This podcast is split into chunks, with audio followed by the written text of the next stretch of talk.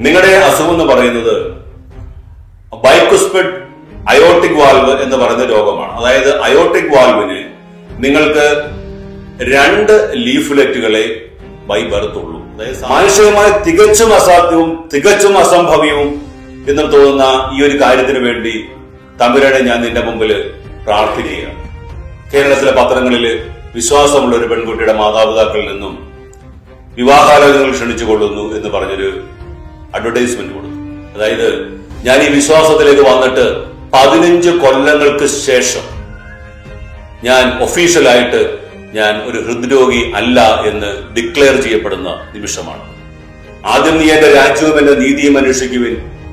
ബാക്കിയുള്ളതെല്ലാം നിനക്ക് കൂട്ടിച്ചേർക്കപ്പെടുമെന്നുള്ള വചനം ഇവിടെ പ്രാവർത്തികമാവുകയാണ്. ആരൊക്കെയാണോ ദൈവത്തിന്റെ രാജ്യവും ദൈവത്തിന്റെ നീതിയും അന്വേഷിക്കുന്നത്? അവൻ ആവശ്യമുള്ളതെല്ലാം അത് ഭൗതികമാണെങ്കിലും ആത്മീയമാണെങ്കിലും ഏറ്റെടുത്ത് തരാമെന്ന് ഉറപ്പു നൽകിയവനാണ് ഈശോ.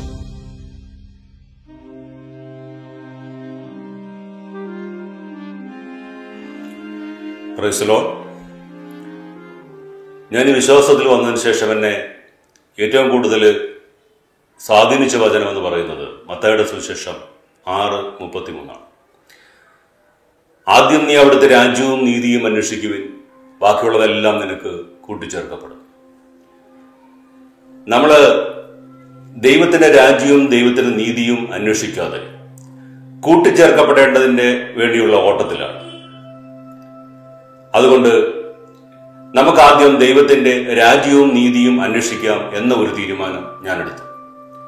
ഇതിൽ പ്രധാനപ്പെട്ട ഈ വചനത്തിൽ പ്രധാനപ്പെട്ട രണ്ട് പാർട്ടാണുള്ളത്. സെക്കൻഡ് പാർട്ട് എന്ന് പറയുന്നത് നമുക്ക് ആവശ്യമുള്ളതെല്ലാം കൂട്ടിച്ചേർക്കപ്പെടും എന്നുള്ള വചനമാണ്. അതായത് നീ എന്ത് ധരിക്കും എന്ത് ഭക്ഷിക്കും എന്ത് പാനം ചെയ്യും എന്നുള്ളതിനെ കുറിച്ചുള്ള ആകുലതലാണ് എല്ലാ മനുഷ്യരും. ഇപ്പൊ ഇതെല്ലാം ദൈവത്തിന് അറിയാം ഇതെല്ലാം നിനക്ക് കൂട്ടിച്ചേർക്കപ്പെടേണ്ടതാണ് എന്നാണ് ഈശോ പറയുന്നത്. അതായത് നമ്മൾ ആദ്യം ചെയ്യേണ്ട കാര്യം എന്ന് പറയുന്നത് ദൈവത്തിന്റെ രാജ്യവും ദൈവത്തിന്റെ നീതിയും അന്വേഷിക്കുക എന്നുള്ളതാണ്. അപ്പൊ എനിക്ക് ആക്ച്വലി എന്താണ് ഈ ദൈവത്തിന്റെ രാജ്യവും ദൈവത്തിന്റെ നീതിയും എന്ന് അറിയില്ലായിരുന്നു.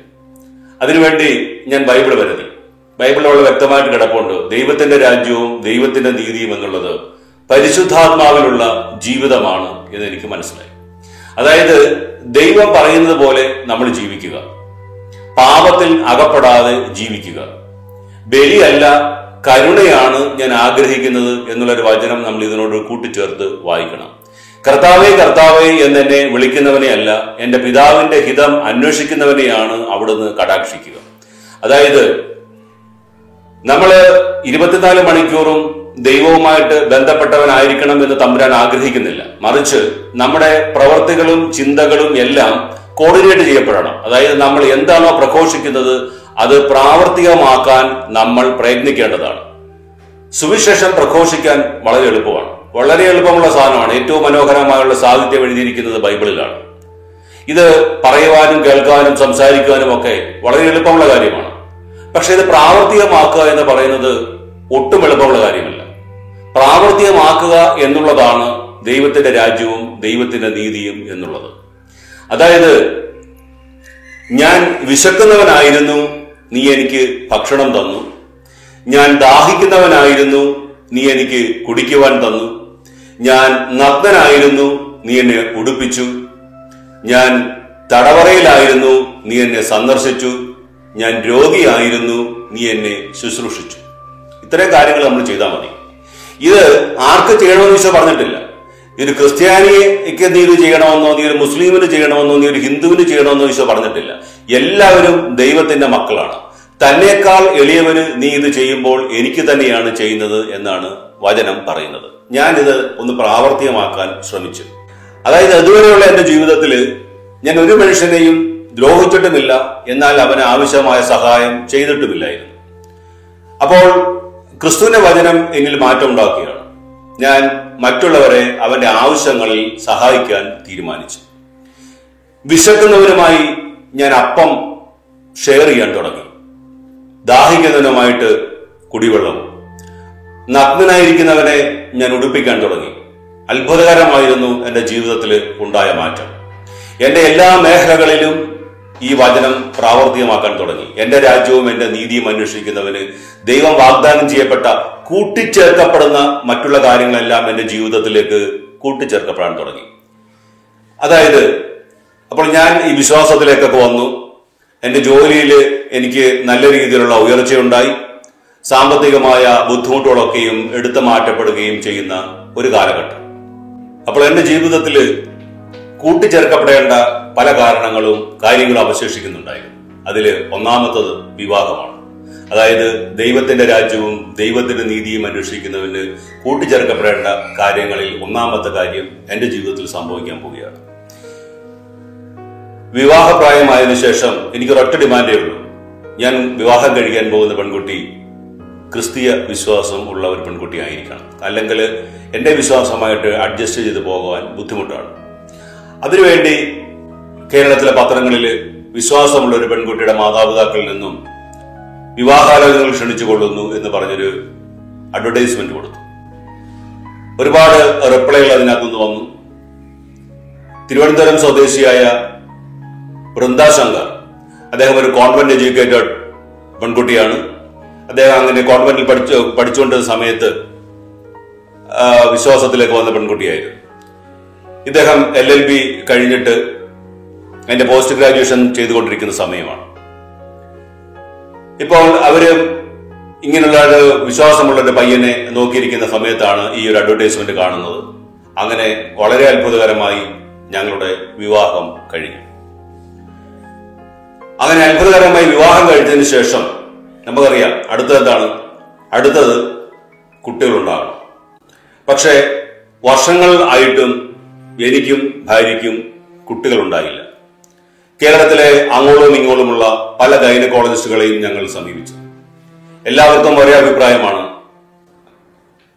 നിന്റെ ഭാര്യ പ്രസവിക്കാൻ ബുദ്ധിമുട്ടാണ്. അതുകൊണ്ട് മരുന്നുകൾ നമുക്ക് ട്രൈ ചെയ്ത് നോക്കാം. ബാക്കിയെല്ലാം ദൈവത്തിന്റെ കയ്യിൽ എന്നാണ് അവർ പറഞ്ഞത്.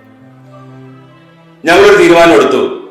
ഞാനും എന്റെ ഭാര്യയും കൂടെ ദൈവത്തിന്റെ മുമ്പിൽ മുട്ടുകുത്തി നിന്നിട്ട് ഈശോയോട് ഒരു കാര്യം ചോദിച്ചു. കർത്താവെ എന്റെ ഭാര്യ ഒരു വന്ധിയാകല്ലേ കർത്താവെ? വിശ്വാസത്തിന്റെ പേരിലാണ് വിവാഹം നടന്നത്. കർത്താവെ അവൾ പ്രസവിക്കില്ല എങ്കിൽ ഒരുപാട് ആൾക്കാരുടെ മുമ്പിൽ നമ്മൾ തലകുനിക്കേണ്ടി വരും. അതുകൊണ്ട് എന്റെ ഭാര്യ ഒരു വന്ധിയാകല്ലേ ഈശോ എന്ന് ഞങ്ങൾ പ്രാർത്ഥിച്ചു. ബൈബിൾ തുറന്ന് ആദ്യം കണ്ട വചനം ഇതാണ് നിന്റെ ഭാര്യ ഒരു പുത്രനെ പ്രസവിക്കും നീ അവന് യോഹന്നാൻ എന്ന് പേരിടണം. ഹലലുയ ആ നിമിഷം തന്നെ വാങ്ങിവെച്ചിരുന്ന ആ മരുന്നുകളെല്ലാം തന്നെ ഞങ്ങൾ മാറ്റിവെച്ചു. കറക്റ്റ് പത്താമത്തെ മാസമായപ്പോൾ എന്റെ ഭാര്യ തിരുവനന്തപുരത്ത് ഒരു പ്രശസ്തമായ ഹോസ്പിറ്റലിൽ വെച്ച് ഒരു ആൺകുഞ്ഞിന് ജന്മം നൽകി. ഞാൻ അവന് യോഹന്നാൻ എന്ന് പേര് വിട്ടു ഇന്നവൻ പ്ലസ് വണ്ണിന് പഠിക്കുകയാണ്. പതിനേഴ് വയസ്സുള്ള അവനിന്ന് ആരോഗ്യവാനായിട്ട് പ്ലസ് വണ്ണിന് പഠിക്കുന്ന സമയമാണത്. അപ്പം വിവാഹം കഴിഞ്ഞു കുഞ്ഞുമായി അടുത്തതായിട്ട് ഒരു ഭവനം പണിയണം. എല്ലാം കൂട്ടിച്ചേർക്കപ്പെടുന്ന കൂട്ടത്തിൽ കൂട്ടിച്ചേർക്കപ്പെടേണ്ട പ്രധാനപ്പെട്ട ഒരു ഘടകമാണ് ഒരു ഭവനം എന്ന് പറയുന്നത്. ഈ ഭവനം പണിയാനായിട്ട് ഞാനൊരു തീരുമാനമെടുത്ത സമയത്ത് ഞാൻ ആദ്യം ചെയ്ത കാര്യം എന്റെ പേഴ്സിലേക്ക് നോക്കിയാണ് നോക്കിയപ്പോൾ അഞ്ഞൂറ് രൂപയാണ് പേഴ്സിലുള്ളത്. ഈ അഞ്ഞൂറ് രൂപയുമായിട്ട് ഈശോയുടെ മുമ്പിൽ പോയി ഞാൻ ചോദിച്ചു കർത്താവേ ഒരു ഭവനം പണിയണമെന്ന് ആഗ്രഹമുണ്ട് ഈശോ. ഇത് നിന്റെ പദ്ധതി പ്രകാരമാണെങ്കിൽ അതുമായിട്ട് മുമ്പോട്ട് പോകുവാനുള്ള കൃപ തരണമേ എന്ന് പറഞ്ഞ് പ്രാർത്ഥിച്ചു. കിട്ടിയ വചനം ഇതാണ് നീ നിന്റെ സ്വന്തം ദേശത്ത് തന്നെ താമസിക്കുകയും അവിടെ വീട് പണിയുകയും മുന്തിരിത്തോട്ടങ്ങൾ വെച്ചുപിടിപ്പിക്കുകയും ചെയ്തു ചെയ്യും. പിന്നെ ഒട്ടും താമസിച്ചില്ല. സ്വന്തമായിട്ട് തന്നെ ഞങ്ങളുടെ ആഗ്രഹങ്ങൾക്കനുസരിച്ചുള്ള ഒരു പ്ലാൻ വരച്ചിട്ട് ഈശോയുടെ മുമ്പിൽ വെച്ചിട്ട് പറഞ്ഞു ഈശോയെ പ്ലാൻ റെഡിയായിട്ടുണ്ട് ഇനിയും ഇതിനുള്ള പണം അറേഞ്ച് ചെയ്ത് കഴിഞ്ഞാൽ നമുക്ക് പണി തുടങ്ങാം. ഹലലുയ ഞങ്ങളൊരു ചെറിയ ലോണും ഒക്കെ അറേഞ്ച് ചെയ്തുകൊണ്ട് ബിൽഡിങ്ങിന്റെ ഫൗണ്ടേഷൻ പണി തീർത്തു. ഫൗണ്ടേഷൻ പണി തീർന്നു കഴിഞ്ഞാൽ പിന്നെ ഏറ്റവും പ്രധാനപ്പെട്ട ഒരു സംഭവം എന്ന് പറയുന്നത് ഇതിന് മുകളിലോട്ടുള്ള തടിപ്പണിയാണ്. അതായത് തടി വാങ്ങിച്ച് ഡോറുകളും ജനലുകളെല്ലാം പണിത് ഒരുപാട് പൈസ ആവശ്യമുള്ള ഒരുപാട് സമയം ആവശ്യമുള്ള ഒരുപാട് ലേബർ ആവശ്യമുള്ള ഒരു പരിപാടിയാണ്. പക്ഷെ അതിനുള്ള പണം ആ സമയത്ത് എന്റെ കയ്യിലില്ല. അപ്പോഴും ഞാൻ ഈശോട് പറഞ്ഞതാണ് കർത്താവെ ഇനിയും നമുക്ക് ആവശ്യമുള്ളത് തടിയും അതിന് ആ തടിപണി ചെയ്യാനുള്ള മാർഗവുമാണ്. അടുത്ത ദിവസം രാവിലെ ഞങ്ങൾക്കൊരു ഫോൺ കോൾ വന്നു. അത് നമ്മുടെ തൊട്ടടുത്തുള്ള ഒരു വ്യക്തിയുടെയാണ്. അദ്ദേഹം പറഞ്ഞത് അദ്ദേഹം നമുക്ക് കുറച്ച് പൈസ തരാനുണ്ടായിരുന്നു. അപ്പൊ അദ്ദേഹം ഒരു വീട് പണിയാൻ വേണ്ടി ഫൗണ്ടേഷൻ പണിതിട്ട് അതിനു വേണ്ടിയുള്ള കട്ടളകളും ജനലുകളും എല്ലാം നല്ല പണിത് വെച്ചിരിക്കുകയാണ്. അപ്പൊ അദ്ദേഹം ആ ഫൗണ്ടേഷൻ എന്റെ പണി മുകളിലോട്ട് ചെയ്യുന്നില്ല. അദ്ദേഹം ആ പ്ലോട്ട് വിട്ടിട്ട് വേറെ സ്ഥലത്തേക്ക് പോവുകയാണ്.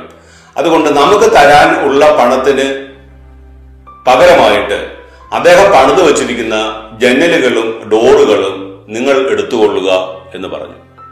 ഹാലലുയ അടുത്ത ദിവസം രാവിലെ തന്നെ എന്റെ വീടിന്റെ മുമ്പിൽ ഒരു ടബോവാനകത്ത് എന്റെ വീടിന് ആവശ്യമുള്ള എത്രമാത്രം ഡോറുകളും എത്രമാത്രം ജനലുകളും ആവശ്യമുണ്ടോ അത്രയും സാധനം എന്റെ വീടിന്റെ മുമ്പിൽ വന്നു തന്നു. അപ്പൊ ഈ മെറ്റീരിയൽസുകളെല്ലാം വെച്ചിട്ട് നമ്മൾ വീണ്ടും പെരപണി തുടങ്ങുകയാണ്. കറക്റ്റ് എട്ട് മാസം കൊണ്ട് ആ പെരയ്ക്ക് ആവശ്യമുള്ള സകല കാര്യങ്ങളും ചൂൽ മുതൽ എ സി വരെയുള്ള കാര്യങ്ങളെല്ലാം സജ്ജീകരിച്ചുകൊണ്ട് നമ്മൾ ആ ഭവനത്തിൽ താമസം ആരംഭിച്ചു. ഹാലലുയ്യ ദൈവത്തിന് അസാധ്യമായിട്ട് എന്തെങ്കിലുമുണ്ടോ? ആദ്യം നീ എന്റെ രാജ്യവും എന്റെ നീതിയും അന്വേഷിക്കുവിൻ. ബാക്കിയുള്ളതെല്ലാം നിനക്ക് കൂട്ടിച്ചേർക്കപ്പെടുമെന്നുള്ള വചനം ഇവിടെ പ്രാവർത്തികമാവുകയാണ്. ആരൊക്കെയാണോ ദൈവത്തിന്റെ രാജ്യവും ദൈവത്തിന്റെ നീതിയും അന്വേഷിക്കുന്നത്? അവൻ ആവശ്യമുള്ളതെല്ലാം അത് ഭൗതികമാണെങ്കിലും ആത്മീയമാണെങ്കിലും ഏറ്റെടുത്ത് തരാമെന്ന് ഉറപ്പ് നൽകിയവനാണ് ഈശോ. ആ ദൈവത്തിൽ നമ്മൾ വിശ്വസിക്കുക. അല്ലാതെ നമ്മൾ ഈ കൂട്ടിച്ചേർക്കപ്പെടുന്ന കാര്യങ്ങൾക്ക് വേണ്ടിയുള്ള ഓട്ടത്തിൽ എല്ലാവരും ഓടുന്ന ഓട്ടത്തിൽ കൂടെ നമ്മളും ഓടരുത്. ദൈവം നമുക്ക് ആവശ്യമുള്ളതെല്ലാം തന്റെ മഹത്വത്തിന്റെ സമ്പന്നതയിൽ നിന്നും നമുക്ക് നൽകും. ഫിലിപ്പർക്കുള്ള ലേഖനം അത് ഉറപ്പിച്ചു പറയുകയാണ്. അപ്പം ഈ കാലഘട്ടത്തിൽ എനിക്ക് ശാരീരികമായ പല പല അസ്വസ്ഥതകളുണ്ട് എന്റെ ഹൃദയത്തിന്റെ അസുഖമായ ചൊല്ലി മാറിയിട്ടില്ല. അതപ്പോഴും അവിടെയുണ്ട്. ഞാൻ ഈശോയോട് ചോദിച്ചു കർത്താവെ ഞാനിപ്പോൾ ഈ വിശ്വാസത്തിലേക്ക് വന്നിട്ട് ഒരുപാട് നാളുകളായി. കർത്താവ് ഏകദേശം പതിനഞ്ച് കൊല്ലത്തോളം ആയി ഞാൻ ഈ വിശ്വാസത്തിലേക്ക് വന്നിട്ട്. നീ എന്റെ അടുക്കിലേക്ക് വരിക ഞാൻ നിന്നെ സഹായിക്കാമെന്നാണ് വചനം. പക്ഷേ എന്റെ ഹൃദയത്തിന്റെ അസുഖം ഇതിയും മാറിയിട്ടില്ലല്ലോ ഈശോ. എനിക്ക് ഇപ്പോഴും അതിന്റെ അസ്വസ്ഥതകൾ പലപ്പോഴും തോന്നുന്നുണ്ടല്ലോ കർത്താവെ. ഞാൻ ബൈബിൾ തുടങ്ങിയപ്പോൾ തുറന്നു നോക്കിയപ്പോൾ എനിക്ക് കിട്ടിയ വചനം ഓടുന്നവന് പോലും വായിക്കത്തക്ക രീതിയിൽ വലിയ ഫലകത്തിൽ എഴുതി വയ്ക്കുക ദർശനം അതിന്റെ സമയം പാർത്തിരിക്കുകയാണ്. ആ സമയം അടുത്തുകൊണ്ടിരിക്കുന്നു. അത് താമസിക്കുന്നുവെങ്കിൽ അതിനെ കാത്തിരിക്കുക അത് വരും തീർച്ചയായും വരും. ഹൃദയ പരമാർത്ഥത ഇല്ലാത്തവൻ പരാജയപ്പെടും എന്നാൽ നീതിമാൻ തന്റെ വിശ്വസ്തത മൂലം ജീവിക്കും. അബക്കൊക്കെ പ്രവാചകൻ രണ്ടാമത്തെ അധ്യായം രണ്ട് മുതലുള്ള വചനങ്ങളാണത്. അതായത് ദൈവം നൽകിയിരിക്കുന്ന വചനങ്ങൾ സംഭവിക്കുമെന്ന് നീ കണ്ണുമടച്ച് വിശ്വസിച്ചുകൊള്ളുക. അത് അത് ഉറപ്പാക്കാൻ വേണ്ടി ഒരു വലിയ ഭാരതത്തിൽ വലിയ അക്ഷരത്തിൽ നീ എഴുതി വെക്കുക. അത് ഓടുന്നവന് പോലും വായിക്കത്തക്കണം അതായത് അതിലെ ഓടിപ്പോകുന്നതിന് പോലും വായിക്കത്തക്ക രീതിയിൽ വലിയ അക്ഷരത്തിൽ എഴുതി വെക്കുക എന്നുള്ളതിന്റെ അർത്ഥം അത്രമാത്രം നീ അത് ഹൃദയത്തിൽ ഉറപ്പിച്ചു കൊള്ളുക അത് സംഭവിക്കാൻ പോവുകയാണ്. അതിന് മാറ്റമുണ്ടാവുകയില്ല. അത് താമസിക്കുകയാണെങ്കിൽ നീ അതിനു വേണ്ടി കാത്തിരിക്കണം. അത് ഞാൻ പറഞ്ഞിട്ടുണ്ട് അത് ഞാൻ ചെയ്യുമെന്ന്. അപ്പൊ നീ അത് വിശ്വസിക്കുക. അതിൽ ഏറ്റവും പ്രധാനപ്പെട്ട കാര്യം അതിന്റെ അവസാനം പറഞ്ഞ വചനമാണ്. ഹൃദയ പരമാർത്ഥത ഇല്ലാത്തവൻ പരാജയപ്പെടും എന്നാൽ നീതിമാൻ തന്റെ വിശ്വസ്തത മൂലം ജീവിക്കും. ഇതായത് നമുക്ക് എല്ലാവർക്കും ആപ്ലിക്കബിൾ ആയിട്ടുള്ള ഒരു വചനമാണ്. ദൈവം നമുക്കൊരു വചനം തന്നാൽ ദൈവം നമുക്കൊരു വാഗ്ദാനം നൽകിയാൽ അത് വിശ്വസിക്കും എന്ന് നമ്മൾ മനസ്സിൽ നൂറ് ശതമാനം ഉറച്ചു വിശ്വസിച്ചാൽ മാത്രം പോരാ. എന്ന് പറഞ്ഞാൽ ഹൃദയപരമാർത്ഥത ഇല്ലാത്തവൻ പരാജയപ്പെടും എന്ന് പറഞ്ഞതിന്റെ അർത്ഥം എന്ന് പറഞ്ഞാൽ നമ്മൾ പാപം ചെയ്ത് ഇത് നടക്കുന്നതിൽ നടക്കട്ടെ എന്നുള്ള ഒരു ആറ്റിറ്റ്യൂഡിലാണ് പോകുന്നതെങ്കിൽ അതുകൊണ്ട് യാതൊരു പ്രയോജനമില്ല അത് സംഭവിക്കുകയില്ല. എന്തെന്നാൽ നീതിമാൻ തന്റെ വിശ്വസ്തത മൂലം ജീവിക്കും. ഇത് രണ്ട് പാട്ടുണ്ട് ഒന്ന് നീ നീതിമാനായിരിക്കണം എന്ന് പറഞ്ഞാൽ ദൈവം പറയുന്ന കാര്യങ്ങൾ അനുസരിച്ച് ജീവിക്കുന്നവനായിരിക്കണം. രണ്ടാമത്തത് വിശ്വാസം ഉണ്ടായിരിക്കണം അപ്പം വിശ്വാസത്തോടെ ഒരു നീതിമാൻ എന്ത് പ്രാർത്ഥിച്ചാലും തമ്പുരാൻ തരും എന്നുള്ളതിന്റെ ഏറ്റവും ശക്തമായ വചനമാണ് അബക്കൊക്കെ പ്രവാചകൻ രണ്ടാമത്തെ അധ്യായം രണ്ട് മുതലുള്ള വചനങ്ങൾ എന്ന് പറയുന്നത്. അപ്പൊ ഞാൻ നൂറ് ശതമാനം തമ്പുരാനോട് പറഞ്ഞു ഞാൻ വിശ്വസിക്കുന്നു ഞാൻ കാത്തിരിക്കാൻ കർത്താവ് എത്ര നാൾ വേണമെങ്കിലും ഞാൻ കാത്തിരിക്കാം. അപ്പോൾ കുറച്ചാൾ കഴിഞ്ഞപ്പോഴത്തേക്ക് എനിക്ക് വയറിനകത്ത് കുറച്ച് പ്രോബ്ലങ്ങൾ ഉണ്ടായ ഗ്യാസ് പരമായ ചില പ്രശ്നങ്ങൾ ഉണ്ടായതുകൊണ്ട് ഒരു ഗ്യാസ്ട്രോ എൻട്രോളജിസ്റ്റിനെ കാണാനായിട്ട് ഹോസ്പിറ്റലിലേക്ക് കൊണ്ടുപോയി. അപ്പൊ ഈ ഗ്യാസ്ട്രോ എൻട്രോളജിസ്റ്റിനെ പരിശോധിച്ചിട്ട് പറഞ്ഞു എൻഡോസ്കോപ്പ് ചെയ്യണം. അപ്പൊ എൻഡോസ്കോപ്പ് ചെയ്യുന്നതിന് മുമ്പ് പുള്ളിക്ക് എന്തോ സംശയമുള്ളത് കൊണ്ട് പറഞ്ഞു നിങ്ങളുടെ കാർഡിയോളജിസ്റ്റിന്റെ അടുത്ത് പോയിട്ട് ഒരു ഒപ്പീനിയൻ എടുക്കണമെന്ന് പറഞ്ഞു. അങ്ങനെ ഞങ്ങളൊരു കാർഡിയോളജിസ്റ്റിനെ അവിടെ തന്നെ ആ ഹോസ്പിറ്റലിൽ തന്നെ ഉണ്ടായിരുന്ന കാർഡിയോളജിസ്റ്റിനെ പോയി കണ്ടു.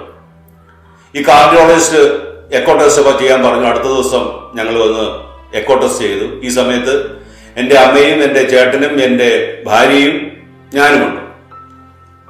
അപ്പോൾ ഈ എക്കോ ടെസ്റ്റ് ചെയ്ത് കഴിഞ്ഞപ്പോഴത്തേക്ക് പുള്ളി ഞങ്ങളെ വിളിപ്പിച്ചിട്ട് പറഞ്ഞു എന്റെ എന്നെ എന്റെ ഭാര്യയെ കൂടെ വിളിപ്പിച്ചിട്ടാണ് അദ്ദേഹം വളരെ ഡീറ്റെയിൽഡ് ആയിട്ട് എന്റെ രോഗത്തിനെ കുറിച്ചുള്ള വ്യക്തമായ ഒരു ക്ലിയർ ആയിട്ടുള്ള പിക്ചർ തരികയാണ്. അദ്ദേഹം പറഞ്ഞു നിങ്ങളുടെ അസുഖം എന്ന് പറയുന്നത് ബൈക്കുസ്പിഡ് അയോട്ടിക് വാൽവ് എന്ന് പറയുന്ന രോഗമാണ്. അതായത് അയോട്ടിക് വാൽവിന് നിങ്ങൾക്ക് രണ്ട് ലീഫ്ലെറ്റുകളെ ബൈ ബർത്ത് ഉള്ളൂ അതായത് സാധാരണ എല്ലാവർക്കും ഈ അയോട്ടിക് വാൽവിന് ജന്മന മൂന്ന് ലീഫ്ലെറ്റുകളാണുള്ളത്. അതായത് മൂന്ന് എതലുകളാണുള്ളത്. നമ്മളൊരു ഒരു വൃത്തത്തെ വൺ ട്വന്റി ഡിഗ്രി വെച്ച് മൂന്നായിട്ട് തരംതിരിക്കുക മൂന്നായിട്ട് ഡിവൈഡ് ചെയ്ത് കഴിഞ്ഞാൽ മൂന്ന് പാർട്ട് കിട്ടുന്നത് പോലെ മൂന്ന് ലീഫുകളാണ് ഈ ബ്ലഡ് സർക്കുലേഷൻ നമുക്ക് അറേഞ്ച് ചെയ്യുന്നത് കൺട്രോൾ ചെയ്യുന്നത്. ഇത് എല്ലാവർക്കും ബൈ ബർത്ത് മൂന്ന് ലീഫ് ലീഫ്ലെറ്റുകളുണ്ട്. അത് എനിക്ക് രണ്ട് ലീഫ്ലെറ്റുകളേ ഉള്ളൂ. ഇതിന്റെ പേരാണ് ബൈക്കോസ്പിഡ് അയോട്ടിക് വാൽവ്. ഇത് നോർമൽ കേസിൽ ചൈൽഡ്ഹുഡിലൊന്നും പ്രോബ്ലം ഉണ്ടാക്കാത്ത ഒരു രോഗമാണ്. പലരും ഇത് പിന്നെ ചില ആൾക്കാരിൽ മാത്രം ഇത് സിംറ്റംസ് നൽകും. ചില ആൾക്കാർ മാത്രം. അല്ലെങ്കിലും പ്രായപൂർത്തി ആയതിനു ശേഷം മാത്രമേ സാധാരണ വാലുകളിലൊക്കെ ഒരു ഡീജനറേഷൻ പ്രായാധിക്യത്തിൽ ഉണ്ടാകുന്ന സമയങ്ങളിൽ മാത്രമേ ഇതിന് പ്രശ്നങ്ങൾ ഉണ്ടാകാറുള്ളൂ എന്ന് വളരെ വ്യക്തമായിട്ട് പടം വരച്ച് ഈ കാർഡിയോളജിസ്റ്റ് ഞങ്ങളെ പറഞ്ഞു തന്നു. നിങ്ങൾക്ക് ഇപ്പോൾ കുഴപ്പമൊന്നുമില്ല പോയിക്കൊള്ളാൻ പറഞ്ഞു. ദൈവം എനിക്ക് വേണ്ടി ചെയ്ത ഏറ്റവും വലിയ ഒരു കൃപ എന്ന് പറയുന്നത് ഈ സത്യം എന്നിൽ നിന്ന് അതുവരെ മറച്ചു വെച്ചു എന്നുള്ളതാണ്. കാരണം ഈ വിശ്വാസത്തിന്റെ ഒരു ഉച്ചകോടിയിലായിരിക്കുന്ന അവസ്ഥയിലാണ് എന്റെ ഈ രോഗത്തിന്റെ തീവ്രത ദൈവം എനിക്ക് വെളിപ്പെടുത്ത വെളിപ്പെടുത്തുവാൻ അനുവദിച്ചത്. മറിച്ച് അതിനു മുമ്പ് ഒരു പക്ഷെ ഞാനിത് അറിഞ്ഞിരുന്നുവെങ്കിൽ ഞാൻ വളരെ മാനസികമായ കഠിനമായ മാനസിക സംഘർഷത്തിലൂടെയൊക്കെ കടന്നു പോകുമായിരുന്നു ഇതിനേക്കാട്ടിൽ ഗുരുതരമായ അവസ്ഥയിൽ കൂടെയൊക്കെ ഞാൻ കടന്നു പോയി കടന്നു പോയാൽ അതുകൊണ്ട് ദൈവം ചെയ്ത ഏറ്റവും വലിയൊരു അനുഗ്രഹം എന്ന് പറയുന്നത് നല്ല വിശ്വാസത്തിൽ ഉറയ്ക്കുന്നത് വരെ ഇത് എന്നിൽ നിന്ന് മറച്ചു വെച്ചു എന്നുള്ളതാണ്. ഈ രോഗത്തെക്കുറിച്ചുള്ള വിവരം കേട്ടപ്പോൾ പോലും എനിക്ക് പ്രത്യേകിച്ച് ഒരു അസ്വസ്ഥതയും തോന്നിയില്ല. ദൈവം ഇതിലും വലിയ അത്ഭുതങ്ങൾ എന്നിൽ പ്രവർത്തിക്കും എന്നെനിക്ക് ഉറപ്പുണ്ടായിരുന്നു. പിന്നെയും ഒരു അഞ്ചു കൊല്ലം കഴിഞ്ഞുപോയി. അപ്പൊ അതായത് ഏകദേശം പത്ത് കൊല്ലങ്ങൾക്ക് മുമ്പ്. ഒരു ദിവസം രാത്രി അതായത് രണ്ടായിരത്തി പതിനൊന്നിലാണ് രണ്ടായിരത്തി പതിനൊന്നിൽ ഒരു ദിവസം രാത്രിയിൽ എനിക്ക് അതിഭയങ്കരമായ രീതിയിൽ തലകറക്കവും ശ്വാസം മുട്ടലും ഇംബാലൻസും ഒക്കെ അനുഭവപ്പെടാൻ തുടങ്ങി. അപ്പം പെട്ടെന്ന് ബി പി നോക്കിയപ്പോഴത്തേക്ക് ഹൈ ബി പി ആണ്. വളരെ വലിയ ലെവലിലുള്ള ബി പി ആണ്. അപ്പം തൊട്ടടുത്ത ദിവസം തന്നെ ഞങ്ങൾക്ക് തിരുവനന്തപുരത്തേക്ക് വരേണ്ട ഒരു ആവശ്യമുണ്ടായിരുന്നു അതുകൊണ്ട് ഞാനും വൈഫും കൂടെ തിരുവനന്തപുരത്തേക്ക് വന്നു. അപ്പൊ ഈ തലേ ദിവസം ഈ ബി പി ഉണ്ടായിരുന്നത് കൊണ്ട് ഒരു ബി പി അപ്പാരറ്റസ് എടുത്ത് കാറിൽ വെച്ചിട്ടുണ്ടായിരുന്നു. ഞങ്ങൾ വെട്ടുകാട് ചർച്ചിലേക്കാണ് ആദ്യം വന്നത്. വെട്ടുകാട് തിരുവനന്തപുരത്തുള്ള വെട്ടുകാട് ചർച്ചിൽ ഞങ്ങൾ ഇരുന്ന് പ്രാർത്ഥിച്ചുകൊണ്ടിരുന്ന സമയത്ത് എനിക്ക് വീണ്ടും ഈ സിംറ്റംസ് ഇതുപോലെ തന്നെ വരാൻ തുടങ്ങി. അതായത് എന്റെ കൈകാലുകളൊക്കെ കൊഴയാൻ തുടങ്ങി. എനിക്ക് ബാലൻസ് കിട്ടുന്നില്ല. കണ്ണിൽ ഇരുട്ട് കയറുന്നു. പെട്ടെന്ന് ഞാൻ നടന്ന് കാറിനകത്ത് കയറിയിട്ട് ഞാൻ ബി പി ചെക്ക് ചെയ്തു. ബി പി ചെക്ക് ചെയ്തപ്പോഴത്തേക്കും വളരെ ഹൈ ബി പി ആണ്. അപ്പൊ വൈഫ് പറഞ്ഞു ഇനി നമ്മൾ വെയിറ്റ് ചെയ്യേണ്ട കാര്യമില്ല. നമുക്ക് ഒരു കാർഡിയോളജിസ്റ്റിനെ കാണാമെന്ന് പറഞ്ഞിട്ട് അവിടെ തിരുവനന്തപുരത്തുള്ള ഒരു ഹോസ്പിറ്റലിലേക്ക് നമ്മളെ കൊണ്ടുപോവുകയാണ്. അവിടെ കൊണ്ടുപോയി അവിടുത്തെ ചീഫ് കാർഡിയോളജിസ്റ്റിനെ കാണിച്ചു. കാണിച്ചു കഴിഞ്ഞപ്പോഴത്തേക്ക് അദ്ദേഹം പറഞ്ഞത് നിങ്ങൾക്ക് ബൈ ബർത്ത് ഈ ബൈക്കോസ്പെഡ് അയോട്ടിക് വാൽവിന്റെ അസുഖമുണ്ട് എന്ന് പറഞ്ഞു. ഞാൻ പറഞ്ഞ ശരിയാണ് ഡോക്ടറെ എനിക്ക് എന്റെ റിപ്പോർട്ട് എന്റെ കയ്യിലുണ്ടെന്ന് പറഞ്ഞു. അപ്പം ശരിയാണ് നിങ്ങൾ കാര്യം ചെയ്യും. നമുക്ക് അടുത്ത ദിവസം എക്കോട്ടസ് ഒന്നുകൂടെ ചെയ്ത് നോക്കാം. കാരണം അതിന് എന്തെങ്കിലും പ്രോബ്ലം കൊണ്ടാണോ ഈ ബി പി കൂടിയത് എന്ന് നമുക്ക് നോക്കാം എന്ന് പറഞ്ഞു. അങ്ങനെ അന്ന് ഞങ്ങൾ തിരിച്ച് എന്റെ വൈഫിന്റെ വീട്ടിലേക്ക് തന്നെ പോയി. നെടുമങ്ങാട്ടുള്ള വൈഫിന്റെ വീട്ടിലേക്ക് തിരിച്ചു വന്നു. അപ്പോൾ സത്യം പറഞ്ഞാൽ അന്ന് ഈ സിംറ്റംസ് ഉള്ളത് കൊണ്ട് ഒരു ചെറിയ ദുഃഖവും വിഷമവും ഭയവും ഉണ്ടായിരുന്നു. വീട്ടിലുള്ളവരെല്ലാവരും വളരെ ദുഃഖിതരാണ്. എന്റെ അമ്മയെ വിളിച്ചു അമ്മ ഭയങ്കര വിഷമത്തിലാണ്. അങ്ങനെ എന്റെ വൈഫ് ഭയങ്കര വിഷമത്തിലാണ്. ഞങ്ങൾ പ്രാർത്ഥന സഹായം ആവശ്യപ്പെട്ട് ഒരുപാട് ആൾക്കാർക്ക് ഒരുപാട് ആൾക്കാരെ വിളിക്കുകയും പ്രാർത്ഥന സഹായം ആവശ്യപ്പെടുകയും ഒക്കെ ചെയ്തു. ഞാൻ ഇന്ന് കട്ടിൽ കിടക്കുമ്പോൾ രാത്രി ഏകദേശം ഒരു പതിനൊന്ന് മണി ആകുന്ന സമയത്ത് എന്റെ ഉള്ളിൽ നിന്നൊരു ശബ്ദം കേൾക്കുകയാണ്. ദീപക് എഴുന്നേറ്റ് നിന്റെ ഈ രോഗം സൗഖ്യപ്പെടാൻ വേണ്ടി നീ പ്രാർത്ഥിക്കുക. ഞാൻ പെട്ടെന്ന് എഴുന്നേറ്റ് മുട്ടുകുത്തി നിന്നിട്ട് ഞാൻ പ്രാർത്ഥിച്ചത് പ്രകാരമാണ് ഈശോയെ ഈ ലോകത്തിലുള്ള സകല ചരാചരങ്ങളെയും ഉണ്ടാകട്ടെ എന്ന് പറയുന്ന ഒറ്റ വചനം കൊണ്ടാണ് നീ സൃഷ്ടിച്ചത്. അതുകൊണ്ട് എന്റെ ഹൃദയത്തിലേക്ക് നോക്കി അവിടെ ഇല്ലാതിരുന്നൊരു മാംസകർഷം ഉണ്ടാകട്ടെ എന്ന് പറഞ്ഞാൽ ഒരു സെക്കൻഡിന്റെ ആയിരത്തിലൊരു അംശം പോലും ആവശ്യം ലീശോ ആ പീസ് അവിടെ വെച്ച് പിടിപ്പിക്കുക. മാനുഷികമായി തികച്ചും അസാധ്യവും തികച്ചും അസംഭവ്യവും എന്നും തോന്നുന്ന ഈ ഒരു കാര്യത്തിന് വേണ്ടി തമ്പുരാനെ ഞാൻ നിന്റെ മുമ്പിൽ പ്രാർത്ഥിക്കുകയാണ്. മനുഷ്യൻ അസാധ്യമായത് ദൈവത്തിന് സാധ്യമാണ്. അതുകൊണ്ട് ഈശോയെ നിനക്ക് എന്തെങ്കിലും അസാധ്യമായിട്ടുണ്ടോ? ഞാൻ പരിശുദ്ധ മാതാവിനെ വിളിച്ച് പ്രാർത്ഥിച്ചു. മാതാവെ നാളെ ഈ എക്കോ ടെസ്റ്റ് ചെയ്യുമ്പോൾ ഇത് ചെയ്യുന്ന ടേബിളിന്റെ മുമ്പിൽ മുട്ടുകുത്തി നിന്ന് ഈശോയോട് പ്രാർത്ഥിക്കണമേ. ഇത്രയും നാളും ഞാൻ വിശ്വാസത്തിലേക്ക് വന്നതിന്റെ കാരണം തന്നെ ദൈവം ഇത് സൗഖ്യപ്പെടുത്താം എന്നുള്ളൊരു വചനത്തിൽ കൂടിയാണല്ലോ. നാളെ ഞാൻ ഒരു ഹൃദ്രോഗിയായിട്ടാണ് അവിടെ നിന്ന് ഇറങ്ങുന്നതെങ്കിൽ അല്ലെങ്കിൽ അങ്ങനെയാണ് ഞാൻ ഡിക്ലെയർ ചെയ്യപ്പെടുന്നതെങ്കിൽ ഒരുപാട് ആൾക്കാരുടെ വിശ്വാസത്തെ ഒരു പക്ഷേ അത് തകിടം മറിച്ചേക്കാം.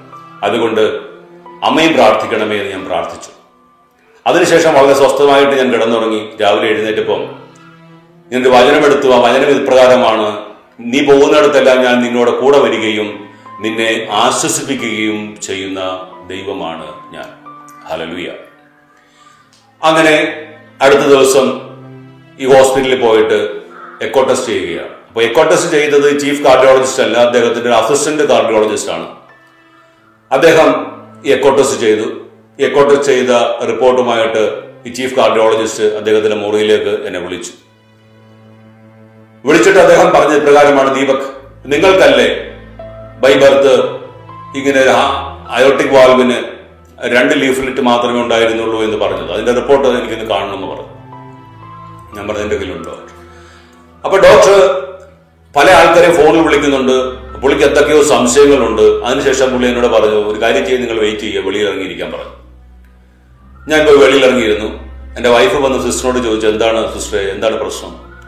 അപ്പൊ സിസ്റ്റർ പറഞ്ഞ് ഈ ചീഫ് കാർഡിയോളജിസ്റ്റിന് എന്തൊരു സംശയമുണ്ട്. അതുകൊണ്ട് എക്കോ ടെസ്റ്റ് വീണ്ടും ഒന്നുകൂടെ ചെയ്യണമെന്ന് പറഞ്ഞു. അപ്പോൾ ഞാൻ പറഞ്ഞു ശരി ഒന്നുകൂടെ ചെയ്യാം. എന്ന് പറഞ്ഞിട്ട് രണ്ടാമതും ഈ എക്കോ ടെസ്റ്റിന് വീണ്ടും വിധേയനാവുകയാണ്. ഇപ്രാവശ്യം ഒരുപാട് സമയം എടുത്തിട്ടാണ് ഈ എക്കോ ടെസ്റ്റ് ഡോക്ടർ ചെയ്തത്. ഈ എക്കോ ടെസ്റ്റ് ചെയ്ത് കഴിഞ്ഞപ്പോഴത്തേക്ക് ഡോക്ടർ എന്നോട് പറഞ്ഞ കാര്യം ദീപക് നിങ്ങളുടെ അയോട്ടിക് വാൽവിൽ മൂന്ന് ലീഫ്ലെറ്റും ഉണ്ടല്ലോ.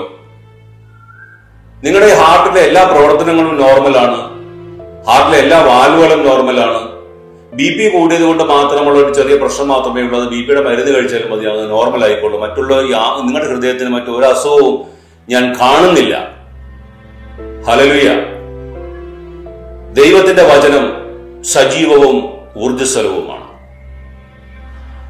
ഹൃദയത്തിന്റെ വിചാരങ്ങളെയും നിയോഗങ്ങളെയും വിവേചിച്ചറിയുന്നവനാണ് ഈശോ.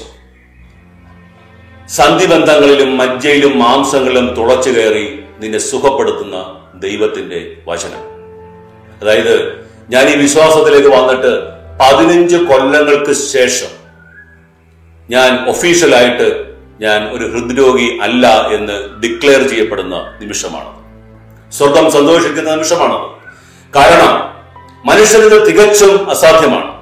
ഇത് കേൾക്കുന്ന നിങ്ങൾ പലർക്കും ഇത് ഒരിക്കലും സംഭവിക്കാൻ സാധ്യതയില്ലാത്ത കാര്യമാണ് എന്ന് നിങ്ങൾ വിശ്വസിക്കും നിങ്ങൾ വിചാരിച്ചേക്കാം. നിങ്ങൾക്ക് എന്ത് പറയാം. നിങ്ങൾക്ക് ഇതിനെ ഏത് രീതിയിൽ വേണമെങ്കിലും വ്യാഖ്യാനിക്കാം. മനുഷ്യരിത് അസാധ്യമാണ്. ഞാനും സമ്മതിക്കുന്നു. ഒരു കാരണവശാലും മാനുഷികമായ രീതിയിൽ ഇത് സൗഖ്യ മരുന്ന് ഒരു മരുന്ന് കൊണ്ട് സൗഖ്യപ്പെടുത്താൻ പറ്റുന്ന ഒരു സംഭവം അല്ലത്. തികച്ചും അസാധ്യമായ കാര്യമാണ്. പക്ഷെ ദൈവത്തിന് ഇത് സാധ്യമാണ്. ദൈവം ഇതിലും വലിയ അത്ഭുതങ്ങൾ ബൈബിളിൽ പ്രവർത്തിച്ചിട്ടുണ്ട്. മരിച്ചുപോയ ലാസറിനെ ഉയർപ്പിച്ചവനാണ് ഈശോ ദൈവത്തിന്റെ വചനം അന്നും ഇന്നും ഒന്ന് തന്നെ എന്നും വചനം പറയുന്നുണ്ട്. വിശ്വസിക്കുന്നവന്റെ കൂടെ അത്ഭുതങ്ങൾ കാണുമെന്നും ഈശോ പറയുന്നുണ്ട്.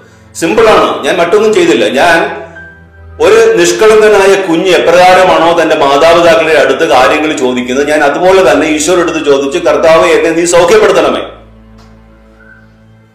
എന്റെ എന്റെ വിശ്വാസം കണ്ടിട്ടാണോ ദൈവത്തിന്റെ കരുണ കണ്ടിട്ടാണോ എന്നാണ് ഒന്നും നമുക്ക് അറിഞ്ഞുകൂടാ. ഞാൻ സൗഖ്യപ്പെട്ടു. അപ്പം ഈ രോഗസൗഖ്യമൊക്കെ കഴിഞ്ഞതിന് ശേഷവും ഞാൻ ബി പിയുടെ മരുന്ന് ഡോക്ടർ പറയുന്നത് പോലെ തന്നെ കഴിച്ചുകൊണ്ടിരുന്നു. അപ്പൊ ഒരാഴ്ചത്തോളം ഞാൻ ഈ മരുന്ന് കഴിച്ചപ്പോഴത്തേക്ക് തന്നെ എന്റെ ബി പി ഡൗൺ ആകാൻ തുടങ്ങി. അപ്പം അത് ചേപ്പർ ചെയ്ത് ചേപ്പർ ചെയ്ത് വീണ്ടും മരുന്ന് കഴിക്കാൻ തുടങ്ങിയപ്പോഴും ബി പി ഡൗൺ ആകാൻ തുടങ്ങി. അവസാനം ഒരു ഒരു ഡോക്ടറുടെ ഉപദേശപ്രകാരം ആ ബി പിയുടെ മരുന്ന് പരിപൂർണമായിട്ടും സ്റ്റോപ്പ് ചെയ്തു. അതിന്റെ അർത്ഥം എന്ന് പറയുന്നത് അതിനുശേഷം എനിക്ക് ബി പി വന്നിട്ടില്ല. ഈ കഴിഞ്ഞ പത്ത് കൊല്ലമായിട്ട് ഞാൻ ബി പിയുടെ മരുന്ന് കഴിച്ചിട്ടുമില്ല. അതായത് കഴി ആ ഒരു ഒറ്റ ആഴ്ചത്തേക്ക് മാത്രം ബി പി ഹൈക്ക് ഉണ്ടാവുകയാണ് ഉണ്ടായത്. അതായത് ബി പി ഹൈക്കായ സമയത്ത് നമ്മൾ ഹോസ്പിറ്റലിൽ പോകുന്നു. നമ്മുടെ രോഗം സൗഖ്യപ്പെട്ടു എന്ന് നമ്മൾ അറിയുന്നു. അതിനുശേഷം ബി പി നോർമൽ ആകുന്നു ദൈവത്തിന് മാത്രം ചെയ്യുവാൻ സാധിക്കുന്ന ഒരു പ്രോസസ്സാണ് ഞാൻ പറയുന്നത് ക്രിസ്ത്യാനികളായി ജനിച്ച നിങ്ങളിൽ ഒരുപാട് പേർക്കും ഇതൊക്കെ അവിശ്വസനീയമായിട്ട് തോന്നുന്നുണ്ടാകും. പക്ഷേ യേശുക്രിസ്തു അന്നും ഇന്നും ജീവിക്കുന്ന ദൈവമാണ്. ദൈവത്തിന്റെ രാജ്യവും ദൈവത്തിന്റെ നീതിയും അന്വേഷിക്കുന്ന ഏതൊരുവന്റെയും ആത്മീയവും ഭൗതികവുമായ എല്ലാ കാര്യങ്ങളും ഏറ്റെടുത്തു കൊള്ളാമെന്ന് ഉറപ്പു നൽകിയ ഈശോയാണ് നമ്മൾ ചെയ്യേണ്ട ഒരേ ഒരു കാര്യം മാത്രം. ദൈവം പറയുന്നത് പോലെ പാപം ഉപേക്ഷിച്ച് മറ്റുള്ളവരെ സ്നേഹിച്ച്.